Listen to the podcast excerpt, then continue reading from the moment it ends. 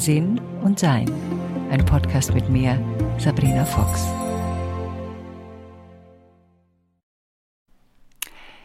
Ich bekam eine Anfrage vor ein paar Wochen, ob ich nicht zum Thema Spiritualität ein Gespräch führen würde in einem Podcast mit Olivia und Andrea und der heißt Schein und Heilig. Und da dachte ich mir, mein Gott, was für ein toller Name, wie großartig. Und habe gerne zugesagt. Und äh, ich habe jetzt hier ein, unser Gespräch auch hier bei mir veröffentlicht. Das kommt jetzt gleich. Vielleicht habt ihr Spaß. Er ist ein bisschen länger, als meine Podcasts normalerweise sind. Und er ist auch ein bisschen schneller, als meine Podcasts normalerweise sind. Äh, das liegt auch daran, dass ich mich dann an die allgemeine Geschwindigkeit dann anpasse. Auf jeden Fall ist Ihr Schein und Heilig eine interessante Podcast-Serie und vielleicht habt ihr Lust, auch da mal reinzuhören. Heute Gerne. geschafft mit unserem ganz, ganz tollen Gast, auf den wir uns beide, glaube ich, und ich glaube es, und dann weiß ich sehr, sehr freuen. Es geht nämlich um jemanden, der für mich, vielleicht darf ich bei mir einmal anfangen, den ich, glaube ich, das erste Mal so über Medien wahrgenommen habe, 90er Jahre, Anfang der 90er, vielleicht war es auch Ende der 80er Jahre, und sie ist für mich heute eigentlich eine Pionierin, wenn wir über das Thema Spiritualität sprechen. Wenn wir uns angucken, unsere Instagram-Bubble, wie es ja so schön heißt, da sind irgendwie alle wahnsinnig spirituell und jeder hat irgendwie ein Coaching-Programm oder ist selbsternannter Guru oder ich weiß nicht, bietet welche wahnsinnigen fancy Techniken an mit, äh, ich weiß nicht, tolle Programme und irgendwas. Und äh, heute unser Gast macht es für mich seit vielen, vielen Jahren sehr, sehr authentisch. Ich habe, ähm, jetzt darf ich es einmal vorstellen, Sabrina Fox. Und ich habe Sabrina, wie gesagt, in den 90er Jahren besonders wahrgenommen, ähm, als jemand, die halt aus dem äh, TV-Bereich kam damals oder kommt auch und die sich sehr, sehr früh zu dem Thema Spiritualität bekannt hat. Zumindest also heute ist es en vogue. Damals war es überhaupt noch nicht en vogue. Darüber werden wir Outing quasi. Genau, Outing. äh, dann habe ich sie ein bisschen aus den Augen verloren. Liegt aber daran, dass so, man ist dann irgendwie anders unterwegs, man macht selber seine Erfahrungen. Und jetzt vor ein paar, ich weiß nicht, vor einem halben Jahr ploppt es komplett wieder auf und dann über einen Podcast, den sie macht, den ich ganz toll finde und ähm, also über Bücher, was ich, oder was ich jetzt auch gelesen habe über sie oder Bücher von ihr gelesen habe, richtig klasse, dass, dass ich dachte, wir sind hier angetreten mit diesem Podcast und wir wollen Spiritualität und Magie salonfähig machen und gesellschaftsfähig machen. Und ich meine, da kommen wir eigentlich an Sabrina Fox nicht vorbei. Also jemand, der das seit so, so vielen Jahren macht. Deswegen ähm, herzlich willkommen, Sabrina. Wir freuen uns wirklich sehr, dass du heute Zeit hast. Ähm, herzlich willkommen. In, du bist in Süddeutschland, ne? Ich bin in der Nähe von München, ja. Zwischen München und Wasserburg. Mhm. Danke für die ganz liebevolle Einladung und auch, ich liebe ja euren Titel, also Schein und Heilig. Ich meine, warum bin ich da nicht drauf gekommen? sehr deiner, großartig. Deiner ist ja auch so ähnlich, ne? Sinn und äh, Sein. Sinn und Sein. Eurer ist schon sehr viel witziger. Meiner ist ja, der ist ja also so tief, so relativ humorlos. aber ich nicht, dass der Podcast das ist, aber euer Titel ist natürlich äh, also ja, aber ich grandios. Glaube, du brauchtest diesen fancy Titel nicht, Sabrina, weil irgendwie da, da spricht dein Name und dein, dein Werdegang irgendwie für sich. Wir mussten erstmal mit einem coolen Titel kommen. Deswegen ist das, glaube ich, schon richtig verteilt bei uns. Zwei coole Frauen hinterm coolen Titel, was man nur, ja. Thema, genau, dein Podcast. Darüber bin ich ja auch zuletzt dann aufmerksam geworden. Der ist, ähm, finde ich, auch so richtig schön. Der führt so einmal die Woche ein in das Thema Spiritualität oder du nimmst die Leute damit. Es kommt sehr authentisch rüber. Es ist so sehr aus dem Alltag. Und das ist irgendwie das, ähm, wenn ich jetzt mal so versuchen würde, wie kommst du rüber mit dem spirituellen Thema? Es ist einfach sehr anfassbar, es ist sehr nahbar, es ist sehr lebensecht das ist natürlich jetzt so, wie bist du an diese wirkliche ähm, authentische Spiritualität oder auf dieses, oder wie bist du da hingekommen, dass du es so authentisch verkörperst, dieses Thema Spiritualität? Du hast ja, du hast es ja nicht immer gemacht. Also du kommst ja aus dem Fernsehen, haben wir eben gelernt. Ähm, vielleicht kannst du noch mal kurz sagen, wie dein Werdegang da war. Das ist lustig, dass du das sagst, weil ich habe nämlich, wenn ich ab und zu, es gibt ja einiges an YouTube-Videos über Laufe dieser Zeit und auch so ab und zu schicken mir Leute so alte Fernsehsendungen von mir, wo ich Gast war zum Thema Spiritualität. Und äh, natürlich, Andrea, hast du recht, das war damals nicht irgendwie salonfähig, sondern das war ein, jetzt spinnt sie, also kurz, kurz umrissen. sie war zu lange in der kalifornischen Sonne gesessen. Ähm, und da merkte ich schon auch, dass, dass dieses authentische Sein, ich kann manchmal diese Videos gar nicht anschauen, ich muss abschalten. Hm. Warum? Weil ich schon damals noch, A, hatte ich so ein, Sendungsbewusstsein. Ich rette euch alle und, und bitte, wenn ihr nicht gerettet werden wollt, ist mir doch egal. Das war schon sehr mühsam. Und wir haben ja, ich bin natürlich jetzt auch 64, sprich, da kommt ein gewisses Alter dazu, wo man auch so ein bisschen, wenn man Spiritualität ernst nimmt, Sachen abschleift. Weil wenn man das Ego dann nach 30 Jahren Meditation noch nicht abgeschliffen hat, dann hat man einiges falsch gemacht. also da gehört schon viel dazu, das nicht abzuschleifen, sagen wir mal so. Es ist eigentlich fast nicht möglich, weil du natürlich immer dich wieder anschaust und denkst dir, okay, wo glaube ich, ich bin besser, wo glaube ich, ich weiß mehr, wo glaube ich, ich habe recht. Also das sind ja alles Dinge, die man sich abgewöhnt. Und das ist ein Training. Mhm. Und das ist halt nicht so einfach. Das dauert mhm. eben steigen wir da nochmal ein, dieses, das dauert. Also wir haben gesagt, du hattest eine erste, deine erste Karrierestation war halt das TV quasi, TV-Studio. Aber vor welchem Hintergrund, wie bist du geboren, in welcher Familie bist du groß geworden, wie war so deine, wie ist deine Jugend verlaufen? Ich komme aus einem Alkoholiker-Elternhaus. Also mein Vater war Alkoholiker und das ist bei den Kindern, die aus solchem Elternhaus kommen, eigentlich immer dasselbe. Sie versuchen, ihr Elternhaus zu beruhigen, können es natürlich nicht. Ich habe mir das angeschaut und dachte, das muss irgendwie besser gehen, hatte aber keine Ahnung wie. Und ich wusste nur, ich musste raus und mein Vater hat mich glücklicherweise herausgeschmissen mit 17 und stand ich mit 5 Mark und einer Plastiktüte auf der Straße. Aber das war trotzdem ein, ja, so ein Glücksmoment, wo ich wusste, ich muss nicht mehr zurück. Das mhm. ist wirklich so ein richtig toll gewesen. Und dann habe ich begonnen als Anfangssekretärin, dann habe ich in meinem Leben, ich habe immer Sachen gesehen, die andere Leute getan haben, die mich inspiriert haben, wo ich mir gedacht habe, okay, das ist auch machbar für mich. Mhm. Ich war nicht besonders gut in der Schule, ich habe kein Abitur, ich habe nicht studiert, ich musste ja dann sofort arbeiten. Und natürlich kommt dann so darunter noch dieses Gefühl, ich kann nicht genug, ich weiß nicht genug, ich bin nicht genug. Und das habe ich mir, ich habe mein ganzes Leben lang gelernt und lerne weiter. Ich lerne gerade E-Bass spielen. Wow. Also ich finde es enorm wichtig, das Gehirn zu trainieren und Sachen, die einen interessieren, zu machen. Und dann habe ich, dann war ich Anfangssekretärin, dann war ich Sachbearbeiterin, dann war ich Redaktionsassistentin, dann war ich Fotoredakteurin und dann war ich als Gast in der Fernsehsendung und wurde dann quasi gecastet als Moderatorin und war dann lange Moderatorin. Man wird Moderatorin, weil man geliebt werden will. Mhm. mhm. und man geht in die Öffentlichkeit, weil man geliebt werden will. Und dann stellt man fest, dass einem die Hälfte der Leute mag und die andere Hälfte kann er nicht ausstehen. Und da kannst du gar nichts machen. Mhm. Und wie ich verstanden habe, und da war ich schon, glaube ich, Mitte 30, da habe ich mit 30 dann angefangen, mich dem spirituellen Weg mehr zu öffnen. Und mit Mitte 30 habe ich verstanden, ob ein Menschen mögen oder nicht, ist nicht beeinflussbar. Und wie ich das dann kapiert habe, das hat dann noch ein bisschen länger gedauert, habe ich gemerkt, dann kann ich auch so sein, wie ich bin. Mhm. Dann, dann braucht es diese ganze Verstellung nicht. Ich war ja auch früher, ich weiß nicht, ob ihr das kennt, äh, in Beziehungen, welche Art von Frau hättest du denn gerne? da kannst du an meinen Klamotten sehen, welchen Typen ich gedatet habe. und, und, was ich getan habe und was ich plötzlich toll fand. Und, und ich bin dann mit seinem Weg mitmarschiert und dann irgendwann einmal kam ich zum Punkt, wo ich dachte, shit, ich bin nicht mehr auf meinem Weg. Mhm, was, was, was, und das ist das Gegenteil von authentisch, weil du lebst ja etwas, was überhaupt nichts mehr mit dir zu tun hat. Und dann musst du halt wieder zurück mhm. und schauen, wo, wo bin ich da abgegangen.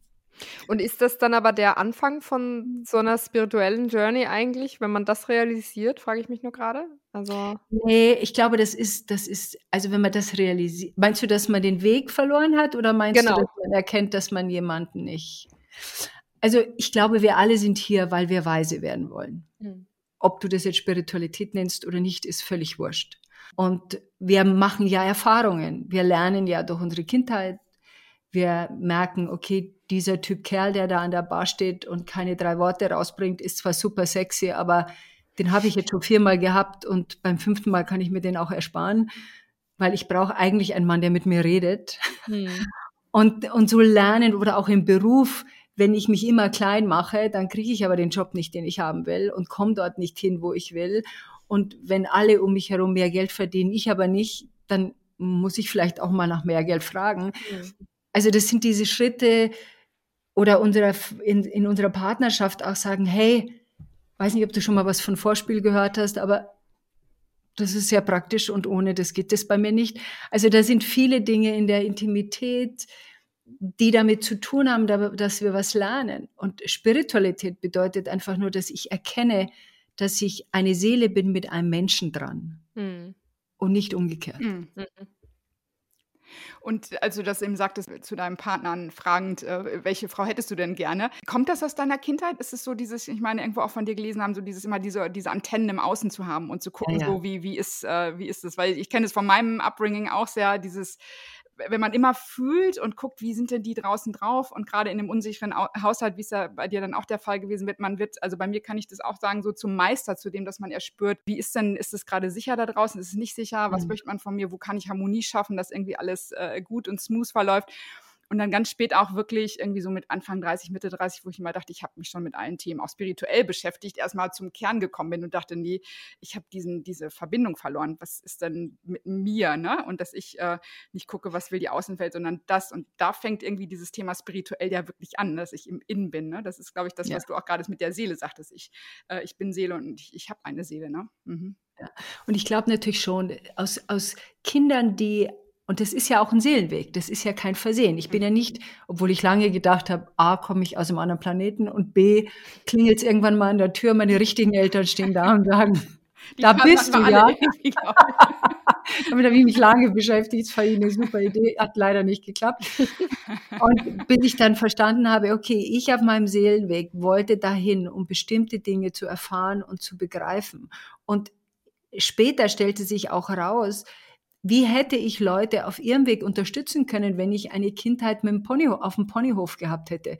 Ich hätte ja überhaupt nicht verstanden, von was reden die Leute. Mhm. Und dadurch, dass ich selber erlebt habe und wie du auch sagst, die, die Idee ist ja, wir sind ja schlau als Kind. Die Idee ist ja, dass wir versuchen, in irgendeiner Form sicher zu sein. Also wenn mich mein Vater prügelt, dann habe ich zwei Möglichkeiten. Ich bin brav und verstecke mich unterm Tisch oder ich bin laut und wehre mich, je nachdem, von was ich glaube, was am sinnvollsten ist, mhm. wo ich am besten damit rauskomme. Und man versucht ja auch zu begreifen, um diesen Sturm schon zu riechen. Also ich weiß nicht, wie es bei dir war, aber ich konnte an dem Schlüssel, wenn mein Vater nach Hause kam, wie er den Schlüssel ins Schlüsselloch brachte, erkennen, ob er betrunken ist oder nicht, ging der sofort rein, Entwarnung. Hm.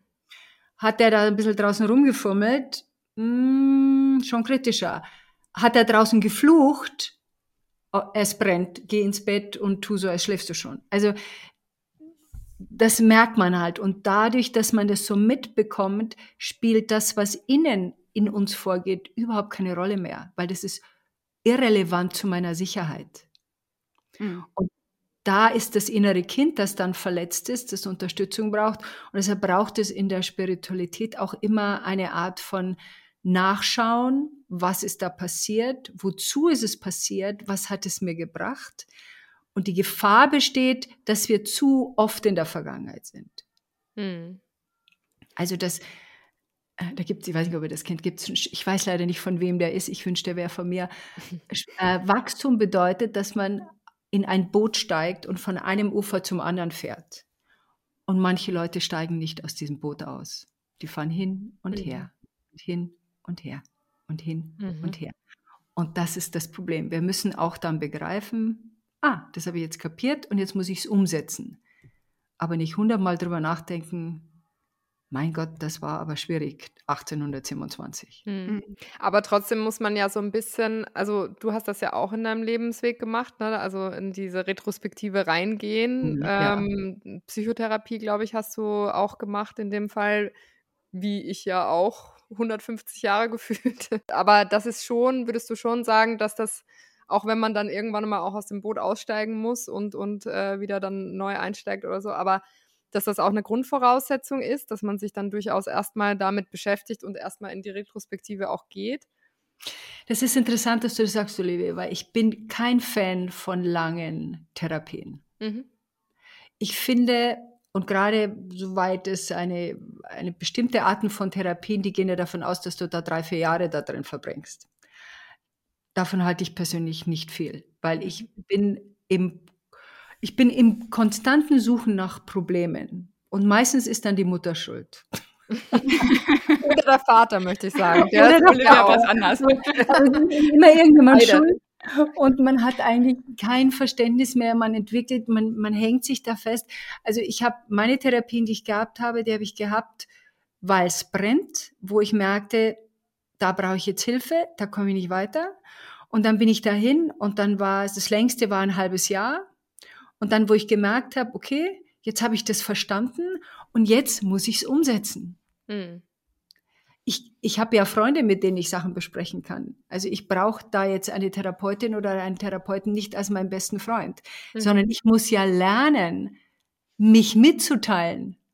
Und das darf ich nicht nur in den geschlossenen Räumen von so einer Therapie, sondern ich, die Aufgabe ist es ja, mich mitzuteilen zu meinem Liebsten, in meiner Familie, in meiner Arbeit. Und wenn ich das nur in diesem kleinen geschützten Raum übe und dann nie rauskomme, mhm wo sollen das herkommen, die Authentizität und das Bereitsein, sich zu zeigen, wie man ist, mhm. wenn man es nicht mit anderen Leuten üben kann. Stimmt. Also es ist eher so, ähm, meinst du, ein Werkzeug äh, in, in der Kiste sammeln und dann ja. damit, zack, äh, Ikea-Schrank aufbauen. Ja, so, so sehe ich das auch, weil, wie du, wir alle wissen, beim Ikea-Schrank aufbauen gibt es immer den Moment, wo du merkst, okay, das untere hätte nach oben gehört. Ja.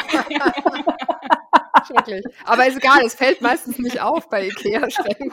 Ja, meistens bleiben dann drei Schrauben übrig und das ist nie eine gute Idee.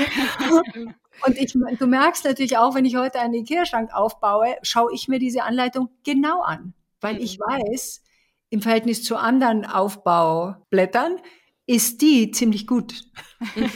und die sagt mir genau, wo was ist und wo ich was hinter muss. Und das, ja, so sehe ich das auch. Finde ich aber schön, dass wir bei Spiritualität über Ikea-Schränke reden. Das ist so schön praktisch, oder? Also ja, kann doch keiner, keiner sagen, dass das jetzt Wuhu ist. Ja, aber leider fehlt diese Anleitung, wenn wir auf die Welt kommen. Ne? Und da liegt da, glaube ich, so der, der Grundhaken eigentlich, ne? dass wir nicht mit dieser Gebrauchsanweisung auf die Welt kommen, sondern erstmal. Nein, aber das ist das Tolle. Ja. ich meine, es ist so wie, ich bin ja etwas, ich bin, ich bin ja ein bisschen eigenartig, zum Beispiel, wenn ich ein Buch lese oder einen Film sehe und der ist sehr aufregend, dann lese ich die letzten drei Seiten. Und die, äh, und die dazwischen? Doch, das lese ich auch, aber ich will erst wissen, wie es ausgeht. Ach so, ach, du fängst du an. an. ja, ja, dann kann ich in Ruhe das Buch lesen und kann mich erfreuen, wie es mal gemacht ist. Aber ich will kein Drama in meinem Leben und versuche es zu vermeiden. Bei Filmen auch, da lese ich dann durch äh, irgendwo im Internet, wie denn die, der Inhalt ist von diesem Film. Ich, deshalb schaue ich mir meistens Dokumentation an, weil da muss ich mich nicht so. ist ja total gefährlich, neben dir im Kino zu sitzen und du spoilerst immer, wie es ausgeht. Nee, nee, ich, ich spoiler nicht. Aber es ist selten mit mir im Kino zu sitzen, weil ich, das nimmt mich sehr mit. Das, was im, im, im Film passiert, erlebe ich als echt. Mhm. Das kann das ich nicht abstellen. Das kenne ich auch zu gut. Aber ist das, also ist das auch, also bei mir wird das immer stärker. Ich hatte gehofft, dass ich da irgendwie mehr so diese Distanz habe. Aber es ist eigentlich, werde ich da immer weicher und durchlässiger, dass das sofort bei mir landet. Auch bei Netflix-Filmen oder ich muss immer genau gucken, lieber während ich früher dänische Krimis geliebt habe oder skandinavische, heute softe Sachen oder Dokumentation. Irgendwas, was ja, du weißt ja jetzt, wie du wie, wie es machst. Du schaust dir einfach direkt die letzten drei Minuten ja. an. Nur das, du musst nur wissen den Inhalt. Dann, dann kannst du dir alles anschauen. Also das kann ich dir nur empfehlen. Also, also das heißt, dass, dass ich glaube, wir sind ja in dieses Leben gekommen als Seele, die quasi ein Theaterstück aufführen. Und wir wollen auf dieser Bühne, und wir sind ja Bühne, Zuschauer und Bühnenbild gleichzeitig, und wir wollen da schon auch überrascht werden, weil sonst hätten wir uns zu sparen können. Also wir sind ja hier, weil wir mehr Weisheit erschaffen wollen und dazu brauchen wir Erfahrung. Und wir wissen es alle, mit einem Caipirinha an, der, an einem Strand lernen wir nichts. Hm. Also, aber wäre schöner. Also mit Caipirinhas lernst du was, aber mit einem lernst du noch nichts. Und, und deshalb ist es auch so, dass du natürlich in diesem Leben Herausforderungen brauchst.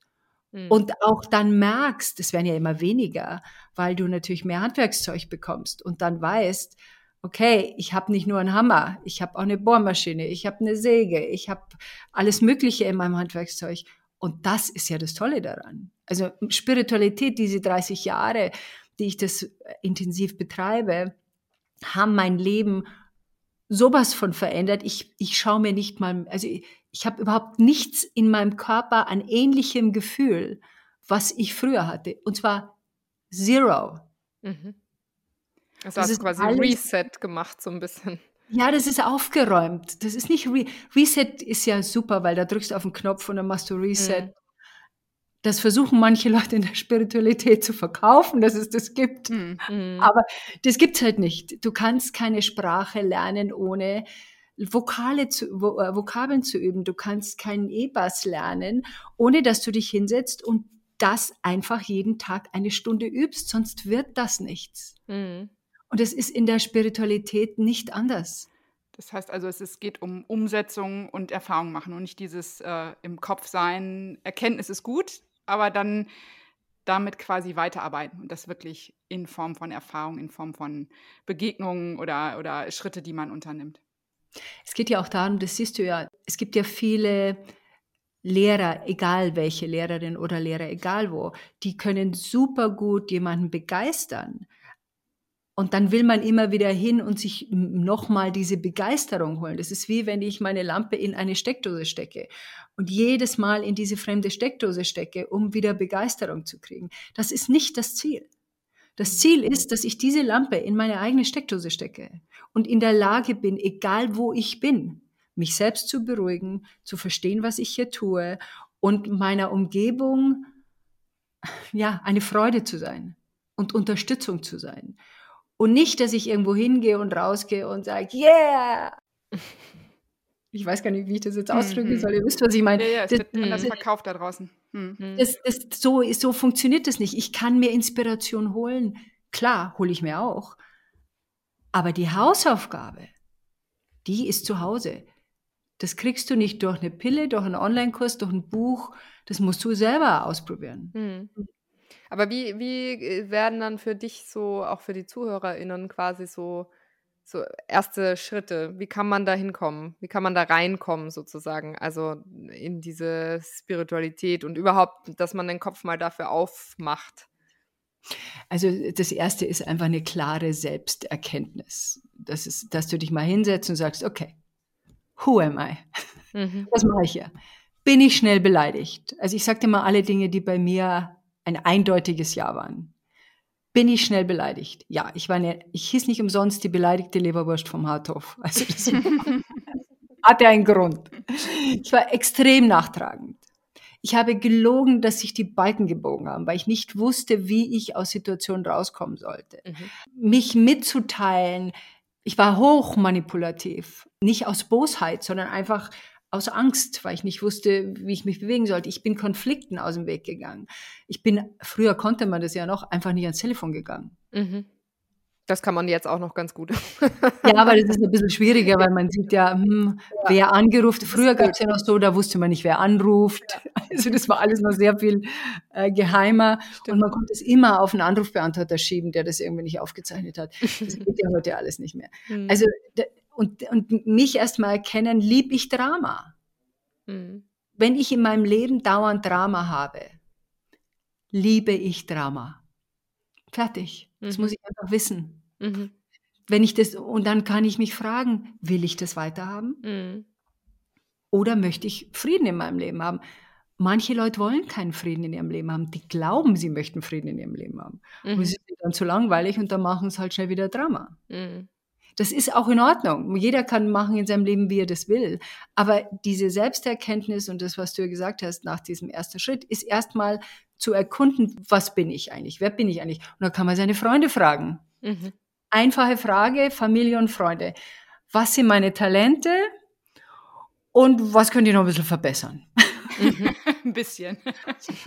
Dann bittet man die auch wirklich ehrlich zu sagen. Das ist ganz wichtig. Mhm. Dazu sagen, dass man nicht beleidigt ist, wenn einem was nicht gefällt.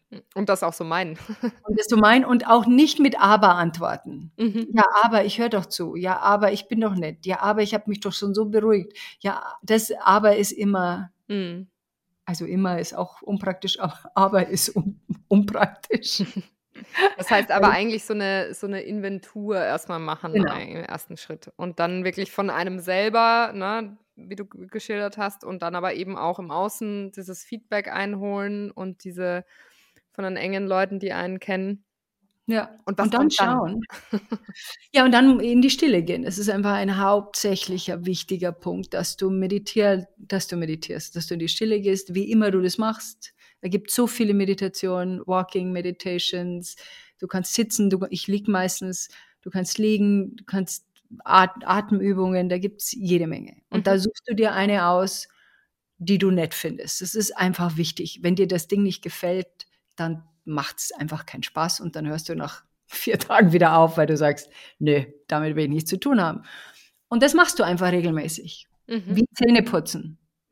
Ich meine, und da muss man dem Gehirn auch sagen, das ist interessant.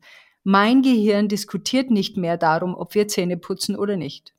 Euers? Nee, auch nicht. mein, beim Yoga fängt mein Gehirn ab und zu an zu sagen, oh, also muss das sein? Da, da diskutiert es immer noch gerne, obwohl es seit 30 Jahren Yoga macht, aber da, da, da weiß es, dass es ab und zu noch wegkommt davon. Mhm. Beim Meditieren gibt es keinerlei Diskussionen mehr. Mhm. Das heißt, du hast dann früh angefangen, du hast diese Inventur gemacht, dann hast du angefangen, in diese Meditation reinzugehen, in die Stille quasi reinzugehen und das auch auszuhalten, weil ich glaube, das, oder? Ja, das hat mich furchtbar genervt. Ja. Also ich, ich, hatte diese 20 Minuten Uhr, ich hatte eine Uhr, meine Armbanduhr damals noch vor mir und musste 20 Minuten an, damals hatte ich so ein Mantra, das Sherem hieß es, glaube ich, dass ich sagen musste. Und ich dachte, ich drehe durch. ich fand das also so furchtbar. Aber ich habe gemerkt, dass es mich beruhigt und das habe ich relativ schnell gemerkt. Mhm. Und dann habe ich gedacht, okay, ich bin ein bisschen stur, ich komme aus Bayern dann habe ich gedacht, okay, das, das scheint zu helfen. Mhm. Das, das machen wir jetzt einfach mal. Und dann im nächsten Schritt, also wenn, wenn du sagst, du hast das, wie viele Jahre kann man sich jetzt vorstellen bei dir von dem Zeitstrahl her? Oder wie geht das ineinander über? Oder also was kommt dann sozusagen als nächstes in der Spur? Und wie lange müsste ich jetzt zum Beispiel, oder was müsste ich, ist ja dein Weg, aber wenn ich mir jetzt vorstelle, ich, ich will das immer gerne so praktisch versuchen zu, zu ergreifen, dann muss ich wahrscheinlich ja schon mal ein paar Monate mir Zeit nehmen, überhaupt in diese Meditation reinzukommen. Und davor. Nö. Nö, Nö das musst du nicht. In Meditation kommen wir gleich rein. Ich ah, mein, ja, okay. Da machst du ein paar Atemübungen. Die Frage ist, was Leute von Meditation, über Meditation verstehen. Das ist mhm. ein Hauptpunkt. Weil die meisten glauben, Meditation ist, ich denke nichts mehr und sitze erleuchtet in meinem Körper und wenn es schneit, merke ich das nicht. also, so ungefähr. Ich bin ja nicht tot. Also ja. natürlich kriege ich was mit. Wenn da irgendwie eine Feuerwehr hinter mir fährt, dann höre ich, da ist eine Feuerwehr. Wenn ich allerdings meinen Gedanken folge, ui, da war eine Feuerwehr, ja, hoffentlich brennt es ja nicht, die war aber laut, dann bin ich aus der Meditation raus. Mhm. Sonst sage ich, ah, Feuerwehr, okay, Punkt, fertig.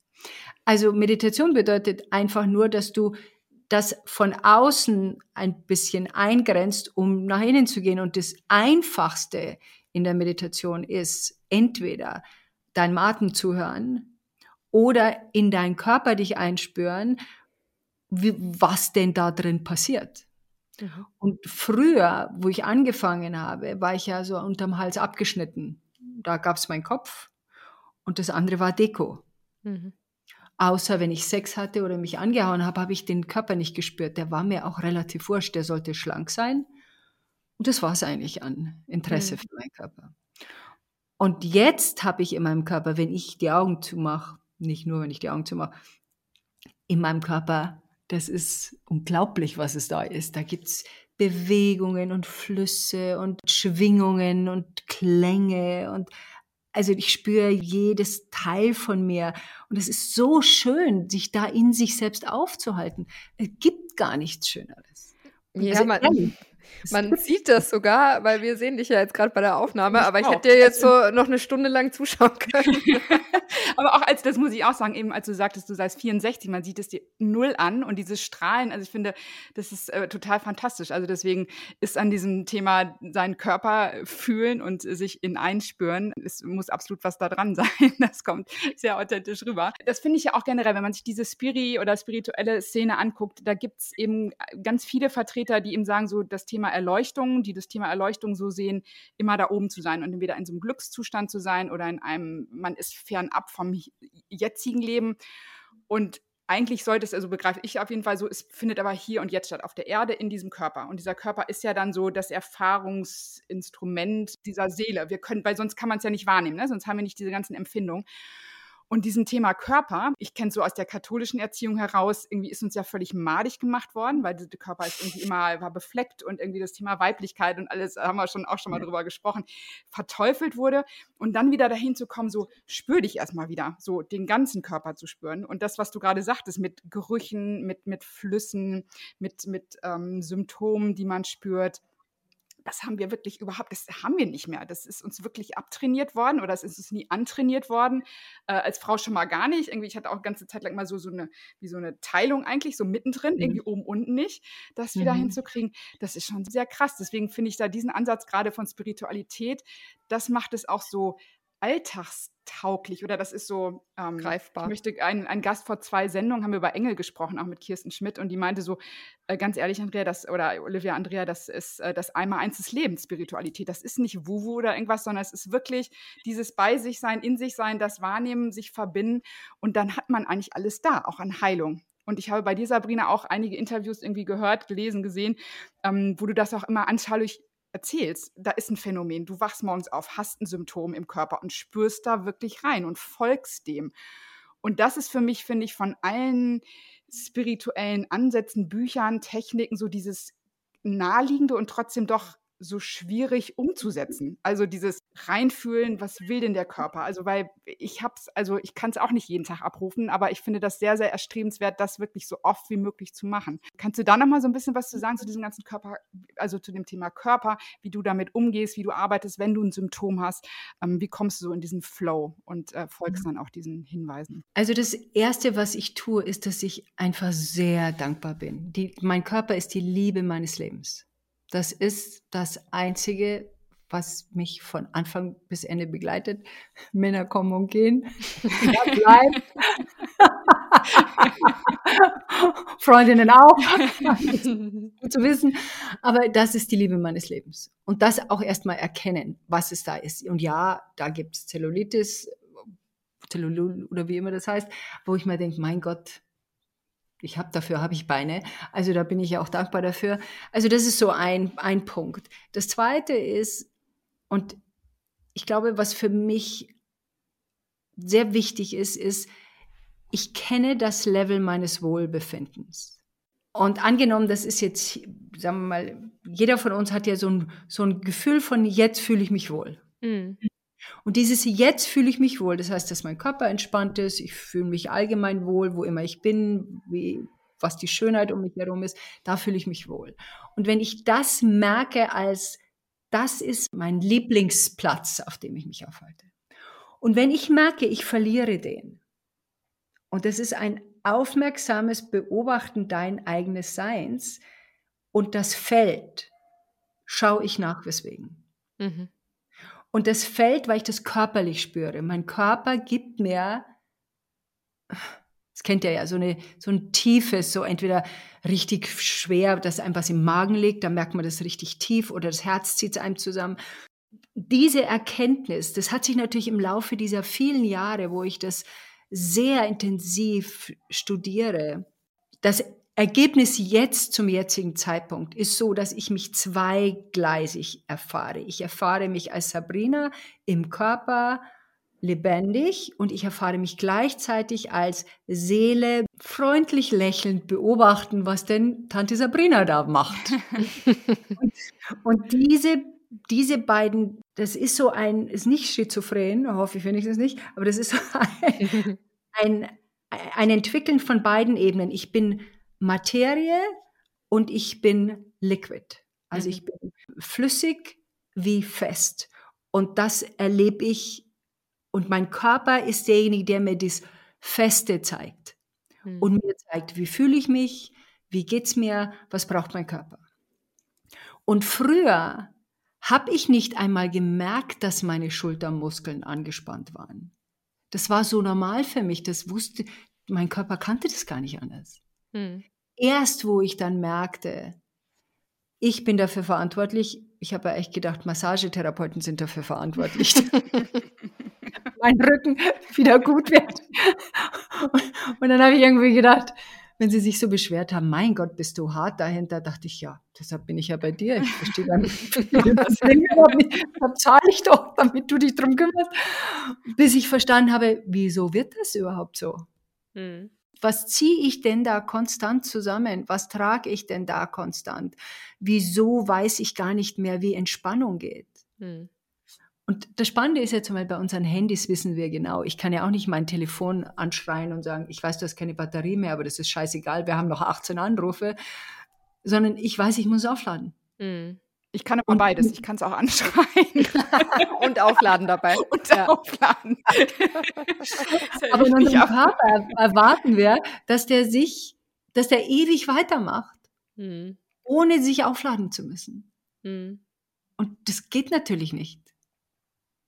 Und ist man dann aber, also da, da, das finde ich jetzt interessant, weil so wie ihr das auch beide beschreibt, ist man dann da einfach zu stark im Kopf? Weil ich meine, ich kenne das schon sehr gut, auch alles, was ihr da beschreibt. Und ich würde sagen, also ich bin so ein kopflastiger Mensch und deswegen fällt es mir so schwer zu sagen, wie geht's denn meinem Körper zum Beispiel heute? Weil ich denke, scheiß drauf, der muss jetzt einfach aufstehen und morgens irgendwie laufen gehen und dann irgendwie acht Stunden arbeiten und so weiter und so fort. Das ist ja wahrscheinlich, weil man eben gar nicht, also auch eben, so kann ich mich schon auch reinfühlen in das, was ihr sagt. Also so, das, das verweigert mir so den Zugang zu mir selber, weil ich dann so, so stark im Kopf bin, meine Intuition irgendwie gefühlt nicht richtig funktioniert oder ich nicht wirklich Zugang dazu habe.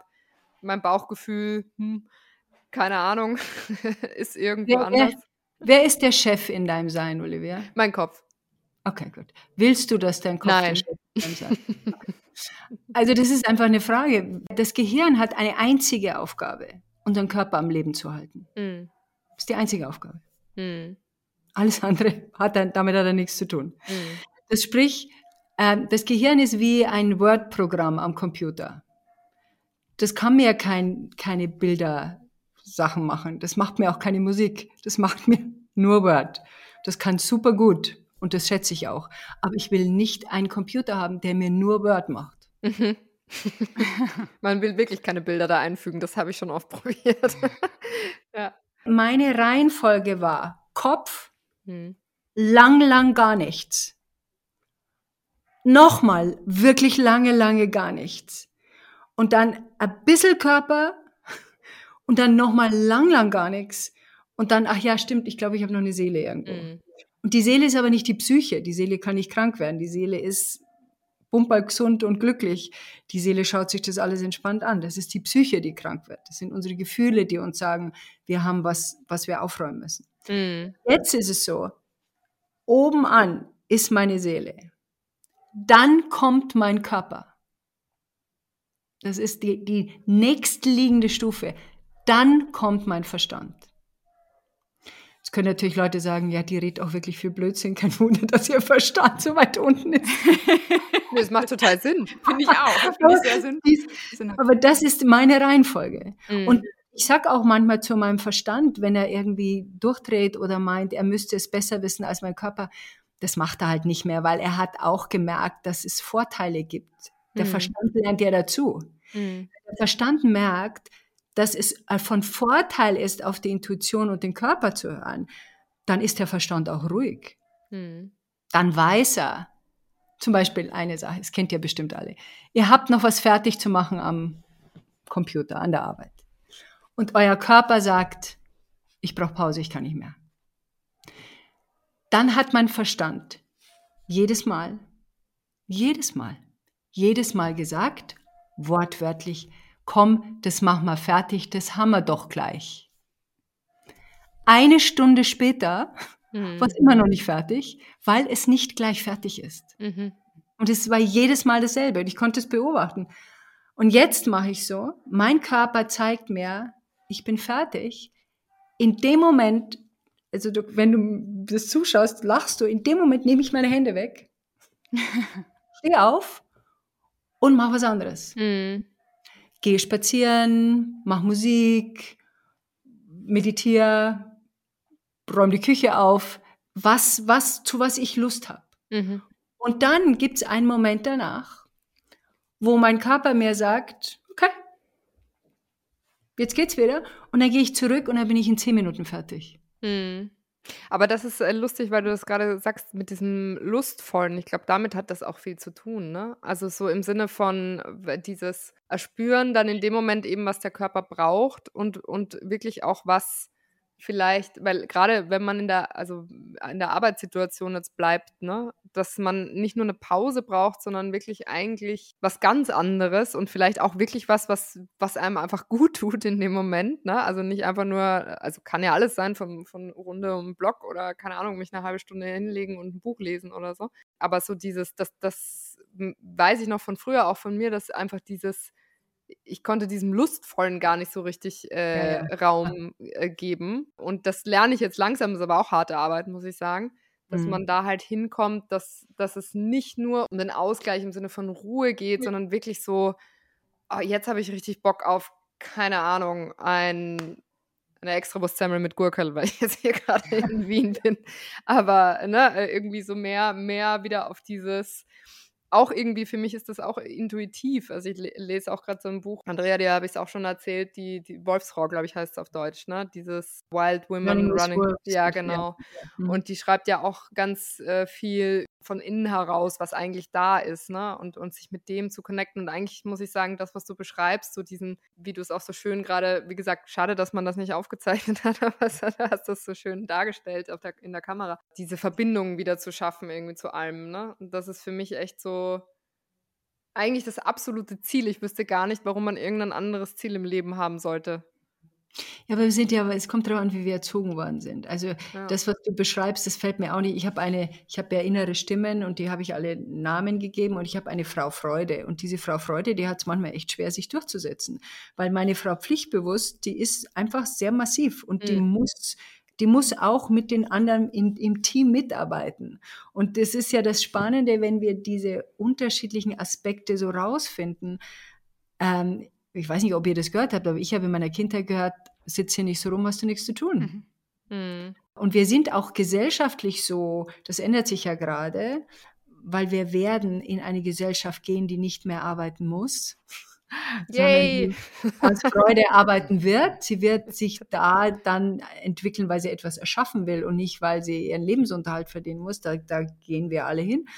Und das gibt jetzt halt die Momente, wo wir sagen, hey, Moment, macht es Sinn, noch nach diesem Prinzip der, der, der industriellen Revolution äh, unsere Kinder zu erziehen und sie auf den Schulen zu schicken, wo sie auf dem Stuhl sitzen müssen und brav sein sollen. Hm. War das der Plan 100 Jahre später? Mhm so ein Paradigmenwechsel quasi insgesamt, ja. ne? Das, ja. das ja auch ein bisschen mit Luftzeitalter hat es zu tun oder ist das, äh, bin ich da ganz falsch? Ich habe keine Ahnung. So. Ich, ich, ich nehme halt einfach an, dass wir, wir sind ja ein intelligenter Wesen und wir entwickeln uns. Und selbst wenn es manchmal so ausschaut, als ob wir uns zurückentwickeln würden, habe ich eher das Gefühl, es ist dann immer so das letzte Hurra der Autokraten zum Beispiel. Mm. Gerade der letzte, die versuchen jetzt alles, die Hälfte der Weltbevölkerung wieder unter ihren Scheffel zu kriegen.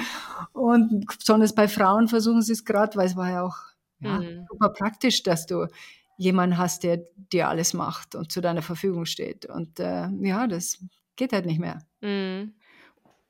Und würdest du eigentlich heute sagen, Sabrina, ähm, dass du zum Großteil oder zu 100 Prozent deinen Tag so lebst oder deine Entscheidung auch so triffst, äh, triffst rein aus deinem Inneren, aus deiner Intuition heraus? Oder wie viel Kopf ist noch in deinem Business? Weil du hast ja auch Sachen zu organisieren, ne? Du hast Abgabetermine ja, oder ja. du hast äh, Podcasts, die du.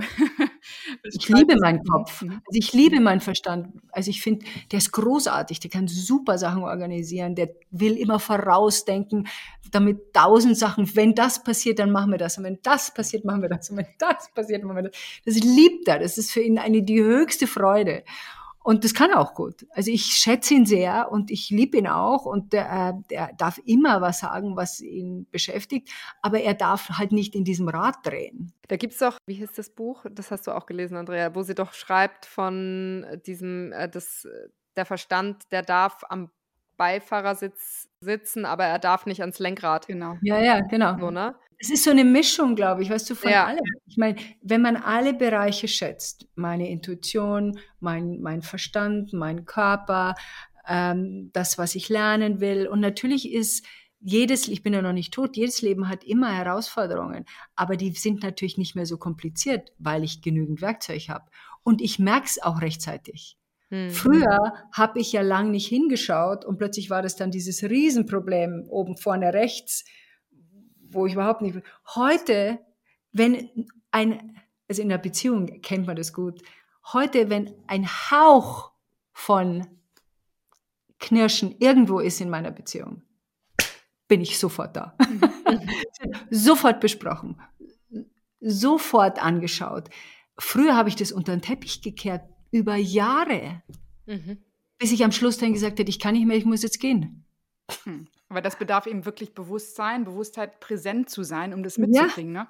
Weil das ist ja mit Gefühlen genauso. Hatten wir auch mal eine, mit Safin Ideal eine Folge, wo es einfach darum geht, so das irgendwie, das zeigt dir eben, wenn du da eine Wut ist oder eine Angst oder was, das hat dein Gegenüber spiegelt dir einfach nur. Es ist was bei dir, es sind alte Themen, die getriggert werden und damit gibt es dir aber einen Status, wo bist du gerade und daraus kannst du dich auch weiterentwickeln.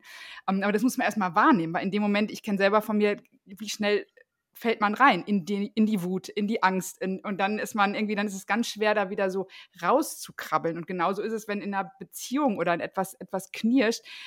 Das bedarf wirklich einem totalen Wachsein, einem Bewusstsein, ähm, dass man da nicht einfach blind reinsteuert und, und irgendwie reagiert, wie man vielleicht gar nicht reagieren möchte. Und das finde ich so bewundernswert. Und das ist für mich so ähm, irgendwie ein Ziel für mich von gelebter Spiritualität, genau das zu haben, diese Wachheit und, und zu sehen, ähm, was passiert da gerade. Moment mal, da gucke ich jetzt mal hin oder auch im Körper.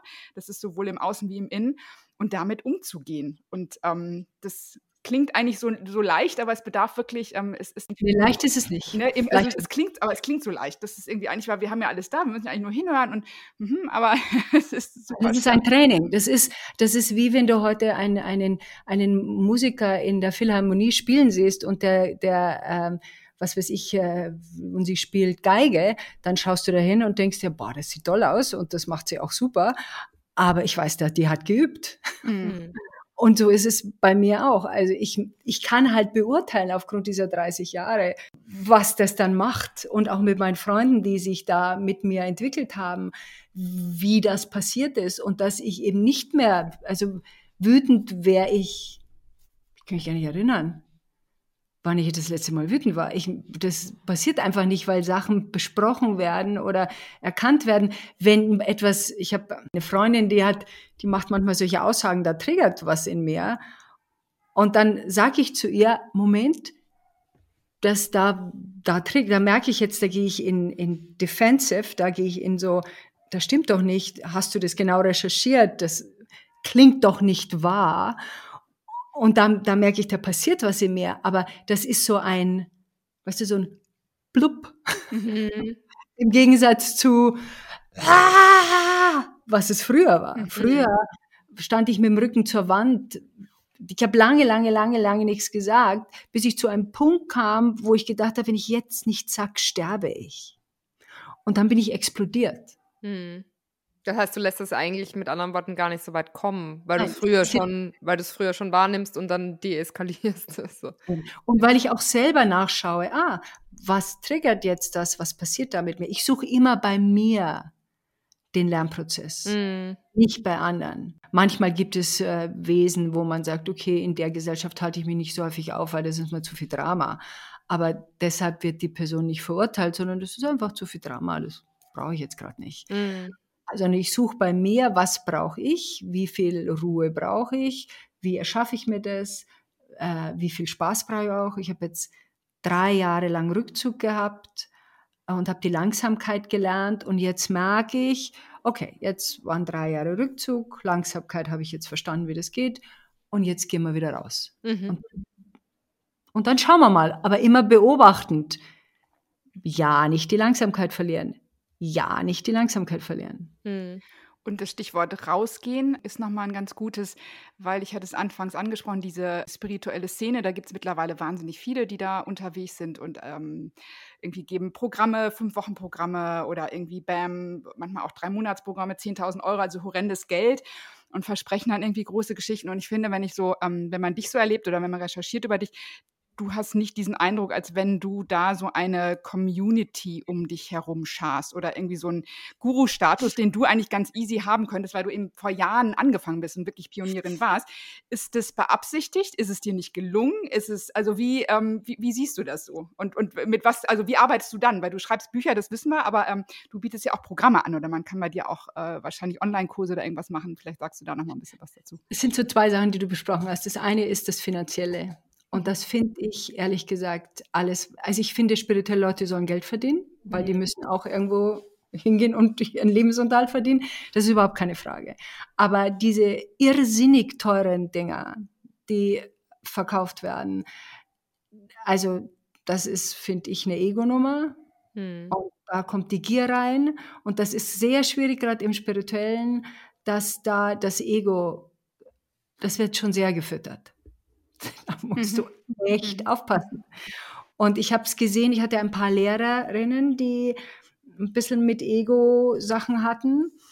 Und dann habe ich mir geschworen und versprochen, das mache ich nicht. Und ich habe auch, wie ich anfing, da gab es ja kaum Internetzeiten. Also ich glaube, ich hatte Mitte der 90er Jahre eine Viertelmillion Besucher auf meiner Website jeden Monat. Wow. Und es waren Webseiten, da war nichts automatisch. das ist flashy und nichts. mein Webmaster hat 1000 Dollar jeden Monat gekostet und ich habe alles durchgecheckt, alles was reinging, habe ich gecheckt, ob das in Ordnung ist. Also es war für mich so, ich weiß, was es bedeutet, eine Gruppe von Menschen um dich herum zu haben, die dir zwar deine Arbeit erleichtern, was sie tun, aber du verlierst etwas, was mir sehr wichtig ist. Das ist meine Freiheit. Mhm. Ich will in der Lage sein, wie ich es jetzt gemacht habe, mich drei Jahre zurückziehen zu können, ohne dass da hinter mir ein, ein Haufen zusammenbricht, weil ich nicht mehr liefere. Und da mein spirituelles Wachstum Nummer eins auf meiner Prioritätenliste ist, ist zwar das Weitergeben danach, aber es ist danach. Mhm. Und jetzt bin ich zum Punkt, ich mache viel alleine. Ich habe Gott sei Dank einen wunderbaren Mann, der sich mit Computern auskennt, der Künstler ist und Webmaster, das hilft. Und der hilft mir viel. Aber ansonsten mache ich alles alleine. Und ich bin jetzt an dem Punkt, wo ich mir denke, okay, ich glaube, ich brauche wieder eine Assistentin, weil, das, weil ich, wenn jetzt wieder ein bisschen mehr rausgehe, brauche ich vielleicht ein bisschen Unterstützung, dass ich nicht alles selber machen muss. Aber ich bin da sehr vorsichtig. Und ich habe es mit Absicht nicht gemacht, weil ich sehe, was es macht mit Leuten. Mhm. Und das, das ist genau das Gegenteil von was Spiritualität eigentlich sein sollte, ne? Also nee, das ist nicht unbedingt das Gegenteil. Es gibt ja, es gibt ja Menschen, denen es gelingt, das sauber zu halten. Hm. hm. Aber es gelingt nicht allen. Und das ist schwierig heraus, ist eigentlich nicht so schwierig herauszufinden. naja, ist ja auch wieder dieses Intuition. Also, ne, wenn du das spürst, dass das für dich so ist, dann ist das für dich so, das ist ja dein, dein, deine ja. Wahrheit. Da bist du ja nur ehrlich zu dir selber sozusagen, ne? Ja. Und wenn es hilft, weißt du, viel, viel hilft ja auch. Das ist nur die Frage, das sieht man in so Sachen wie Scientology. Da bist du einfach im schlimmsten Fall, landest du irgendwo äh, wo du dann ausgenützt wirst, wo du deine Arbeitskraft zur Verfügung stellst, wo du deine ganzen Freundschaften nur sich da beziehen. Und das gibt es in der Spiritualität eben auch. Mhm. Ähm, äh, das gibt es im Buddhismus übrigens auch. Also Frauen im Buddhismus werden, Nonnen im Buddhismus werden, also das ist nicht so viel doller als in der katholischen christlichen Ecke. Das, das ist eine Abhängigkeit und die ist nichts in der Spiritualität. Hm. Spiritualität bedeutet für mich, ich vertraue mir selbst. Ich komme in mir an und verstehe, wir sind alle verbunden, aber ich treffe meine eigenen Entscheidungen in der Freiheit, in der ich sie brauche. Und wenn ich jemandem folge, bin ich auf jeden Fall auf dem falschen Weg. Hm. Wann hast du dieses Ziel zum ersten Mal definiert für dich oder wo du sagtest, darum geht es echt im Leben? Also dieses Thema, also was Spiritualität für dich ist, äh, was bist du und was sollst du in dieser Welt? Oder wann, wann kam diese Frage das erste Mal? Konntest du die zum ersten Mal so artikulieren, dass, es, dass das dein Hauptanliegen ist in der Welt? Also das erste Mal war es, ich bin zur Spiritualität gekommen, weil ich keine Probleme mehr haben wollte. Mhm, okay. ich hatte gehofft, wenn ich das begreife, wie das funktioniert, äh, dann treffe ich immer die richtigen Leute, treffe immer die richtigen Entscheidungen, habe nie irgendein Problem und alle Vögel kommen auf mich zu und alle Kinder umjubeln mich. So ungefähr habe ich mir das vorgestellt. Und dann musste ich irgendwie feststellen, okay, das ist nicht so ganz eingetreten, obwohl Kinder schon gerne zu mir kommen. Ich habe dann gemerkt, dass es einen irrsinnigen tollen Lernprozess gibt. Du lernst ja so viel, du erfährst ja so viel in der Spiritualität und das ist so spannend, dich selber kennenzulernen. Und dann, wenn du das implementieren kannst und einbringst in dein Leben, merkst du, dass dein Leben so viel besser wird. Ich meine, es ist ja kein Vergleich zu vorher. Allein diese ganze emotionale Nummer, die war ja eine Katastrophe. Ich meine, das ist einfach alles in einem schönen, angenehmen Schwingen. Und dann beginnt der Punkt, dann willst du die Welt retten, das kommt schon vorher. Und dann kommt, dann denkst du, du bist gescheit und weißt alles, das kommt auch vorher. Und dann kommt irgendwann mal der Punkt, wo du merkst, naja, so viel weiß ich dann doch nicht. Und dann kommt der Punkt, wo du denkst, okay, jeder macht seine eigenen Erfahrungen. Und dann kommt der Punkt, wo du, glaube ich, zu dem, zu dem kommst, dass du verstehst, jede und jeder von uns versucht das Beste, was er kann und was sie kann. Und das verdient meinen größten Respekt.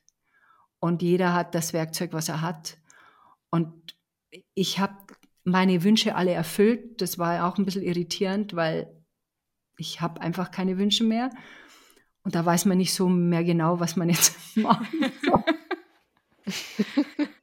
Billigregale aufbauen. ja, so es ist echt, es klingt also wirklich sehr eigenartig, aber wenn du dein Haus aufgeräumt hast, also das Haus meine ich in deinem Leben aufgeräumt hast und die Dinge, die, die du machen willst, auch machst und Sachen, die du lernen willst, auch lernst, dann, dann ist nicht mehr sowas wie, ich wünsche mir Frieden in meinem Leben oder ich hätte eine angenehme Partnerschaft oder ich wünsche mir ein gutes Verhältnis zu meinen Kindern.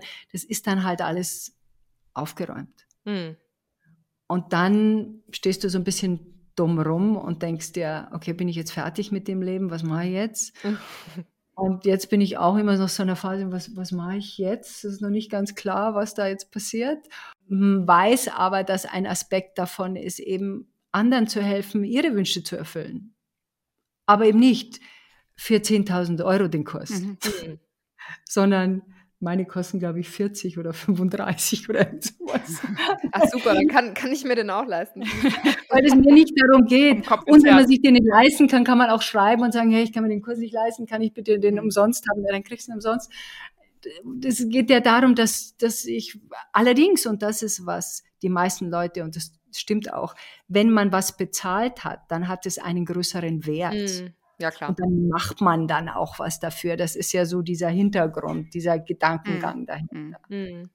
Aber Mai, mm. ist auch die Frage, wie viel das jetzt sein muss. Ich würde gerne nochmal darauf zurückkommen, auf die letzten, oder wenn du jetzt zurückschaust auf die letzten 30 Jahre, also diesen Weg, den du, den du gegangen bist in diesem spirituellen, auf diesem spirituellen Pfad. Was waren da, äh, was würdest du heute sagen, äh, die größte Challenge oder Challenges, dieses, weil wenn ich jetzt nochmal erinnere an, unseren, an unser Motto des Podcasts, es salonfähig zu machen und du warst eben sehr, sehr früh dran. Kamen die sehr früh, die Challenges, als dann sagten, da spricht jemand, du sprichst mit Engeln oder äh, du bist jetzt Gaga oder äh, wir wissen auch von dir, du läufst eben viel barfuß, bist du vor ein paar Jahren angefangen, wo dich Leute dann komisch angucken, vielleicht, wieso läuft die denn barfuß, ne, um diesen Erdkontakt zu haben und spricht dann irgendwie auch in diesen ganzen Körperbezug rein, ähm, über das, was wir eben gesprochen haben. Und es macht Spaß. Ja, ich liebe es auch. Ich mache es also 30 Minuten am Tag, kriege ich es hin hier im Garten, noch nicht äh, ganz, aber diese 30 30 Minuten und das ist, bewirkt Wunder. Also ich finde es auch so, es kommt wirklich an dem Körper. Aber nochmal, was waren die Challenges? Kannst du es heute sagen, 30 Jahre zurückblickend ungefähr? Ja, die Challenges waren natürlich ganz am Anfang, weil ich war einfach verrückt. Für die Leute. Ich, mein, für, ich war für die Bildzeitung mhm. auch Schlagzeile. Also ich meine, ich war ja bekannt als Fernsehmoderatorin und dann plötzlich machst du eine 180-Grad-Wendung in eine spirituelle Richtung. Dann war ich damals sehr wohlhabend verheiratet in Amerika und, und hatte viel, der war in der Filmindustrie und dann plötzlich spricht sie mit Engeln und, und hat eine heilige Pfeife und hat ein Lagerfeuer im Garten und ein Tipi. Also das war damals natürlich noch Meditation, das war, mei, da spinnt halt eine. Ich wusste aber, und das ist, glaube ich, wir unterschätzen manchmal, mit was wir auch kommen an, an Wissen schon. Ich wusste, dass das mein Weg ist. Und die Lächerlichkeit, die ich, vor der ich früher so viel Angst hatte, weil im Fernsehen wirst du ja auch oft äh, also lächerlich gemacht oder Leute schreiben was über dich, was, was mich furchtbar getroffen hat. Ich bin dann irgendwie zwei Wochen nicht mehr aus dem Haus, wenn ich eine schlechte Kritik bekommen habe. Und in diesem Fall wusste ich aber, das ist es wert. Hm. Das ist es wert. Und ich habe, und es war es wert. Und es war nicht so schmerzhaft, komischerweise, weil ich wusste tief in mir drin, das ist mein Weg. Und das war mein Mann, mein damaliger Mann, der heute zu mir sagt, wir sind ja immer noch gut befreundet, der heute zu mir sagt, guck mal Sabrina, das hast du schon vor 30 Jahren gesagt. Und der hat sich über mich lächerlich gemacht. Mhm. Der hat gesagt, meine Frau spinnt. Der hat abwertende, alles, was ich getan habe, war gegen seinen Willen. Ich musste in dieser Ehe konstant gegen ihn arbeiten. Weil immer, wenn ich etwas getan habe, war da Gegenwind.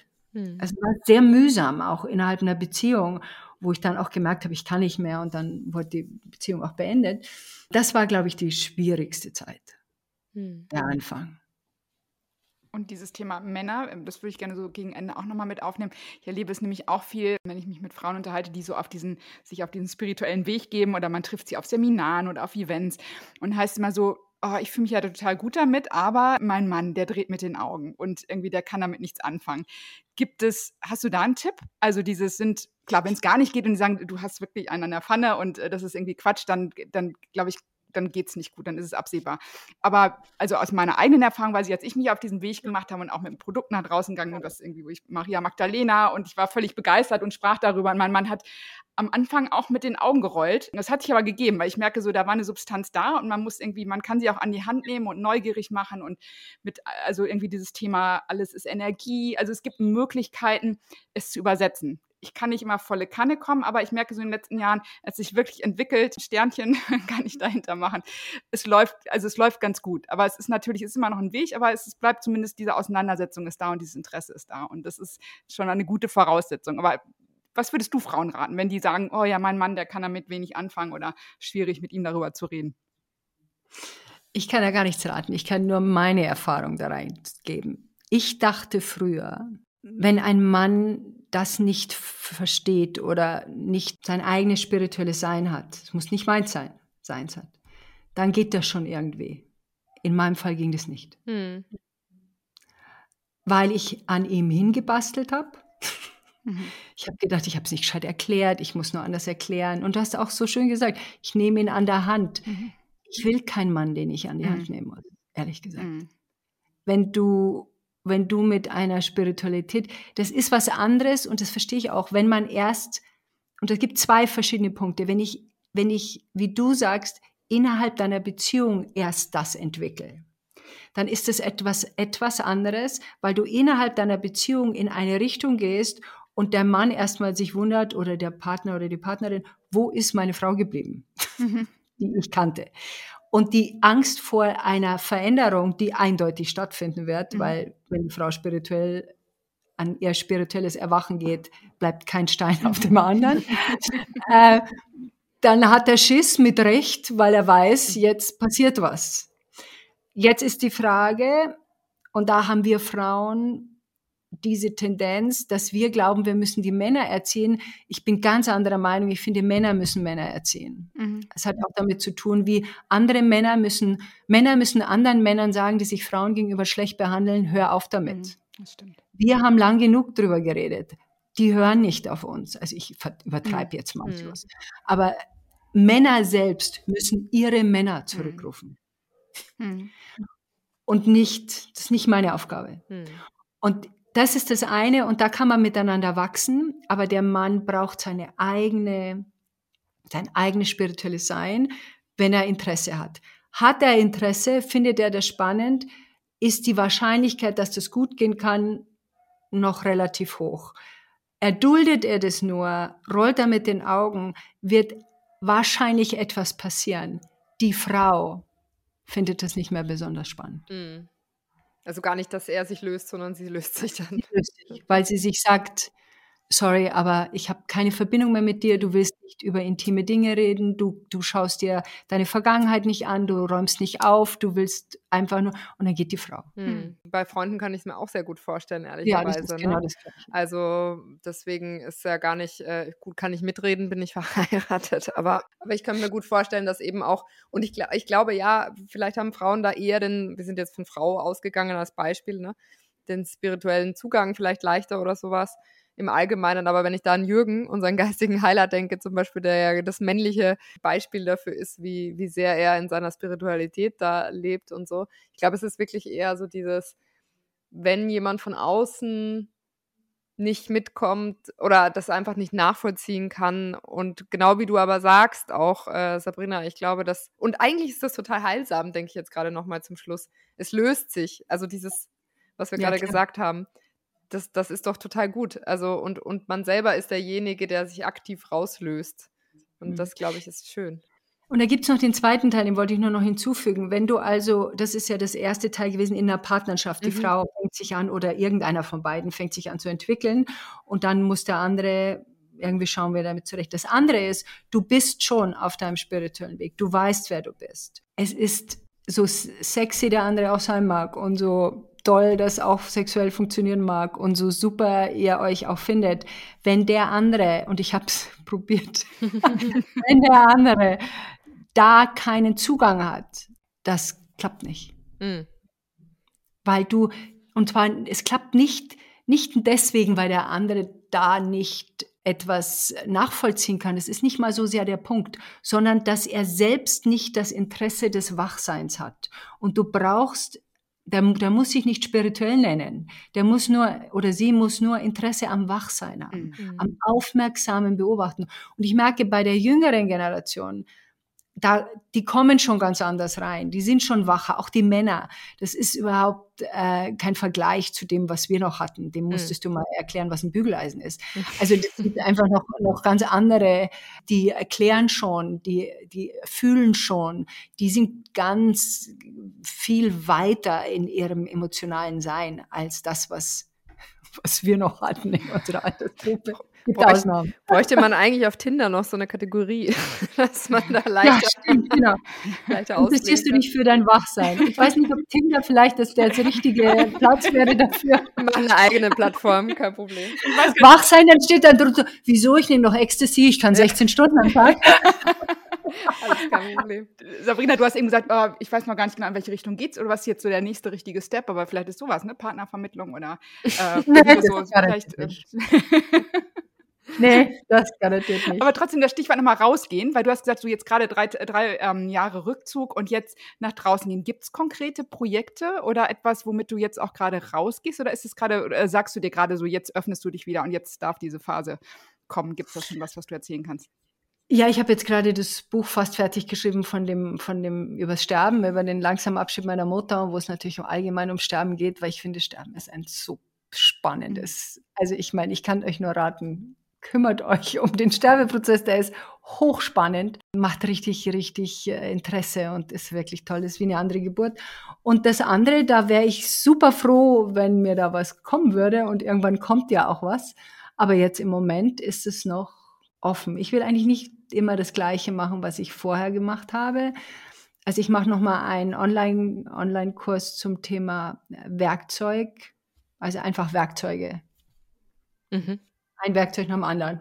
Das ist der Hammer, das ist die Bohrmaschine, das ist das Ding. Und manchmal sagen, okay, here, here you go. Wenn du was davon haben willst, nimmst dir und wenn du nichts davon haben willst, dann legst wieder hin. Also das, aber ansonsten, Musik mache ich viel, also E-Bass lerne ich, macht sehr viel Spaß. Ja. Ciao. Schön. Ja, super. Den Kurs müssen wir auf jeden Fall in den Shownotes äh, auch verlinken. Ne, damit, damit er ist noch nicht so weit, den mache ich erst im Dezember. Die anderen Kurse gibt es natürlich, aber den neuen, der gibt es erst im Dezember 22. Ja, okay. Auch einen tollen Podcast und dich wöchentlich zu hören, Sinn und Sein, finde ich toll. Deine Seite heißt Sabrina? Die heißt Sabrina Fox. Genau, ja, aber es wird alles nochmal verlinkt in den Show Notes. Und ich nehme jetzt nochmal mit, so, ähm, wenn man sich auf den Weg macht, also Meditation, Innenschau ist wichtig, Meditation ist ein, ist ein guter Start. Und dieses Thema lustvoll, was macht mir Lust auch? Ähm, mhm. Das ist mhm. hängen geblieben. Und Sehnsucht, da haben wir viel zu wenig drüber gesprochen, da bin ich aber, ähm, es gibt dieses wundervolle Buch von dir. Sehnsucht unter Seele. Genau, finde ich toll. Du hast, glaube ich, nochmal so ein, so ein Update geschrieben, ne? Das ist, glaube ich, ein ja. ganz frühes Buch von dir. Und das finde ich so toll, weil das war auch bei mir, wenn ich irgendwie was sage, was ist denn so der Köder der Seele, so bezeichne ich es immer, ist wirklich diese Sehnsucht, ne? Weil es irgendwas füttert dich, also irgendwas zieht da, irgendwas ruckelt an dir auch oder sagt dir, ich will ja. was und das ist so für mich, in die Richtung geht's, ne? Wenn man irgendwie guckt, wo geht's denn hin und in, so, wo hat man Talente? Also diese Sehnsucht kann ich äh, super gut nachempfinden. Deswegen finde ich das ein richtig äh, schönes Buch, werden wir auch nochmal verlinken und drunter. Ganz klasse. Herzlichen Dank, Sabrina. Ich danke euch, hat Spaß gemacht und viel Spaß mit eurem Schein und Heilig. Also, Dankeschön. Geistert. Weitere Informationen über Sabrina, ihre Bücher und Online-Kurse findest du auf sabrinafox.com und sinnsucher.de.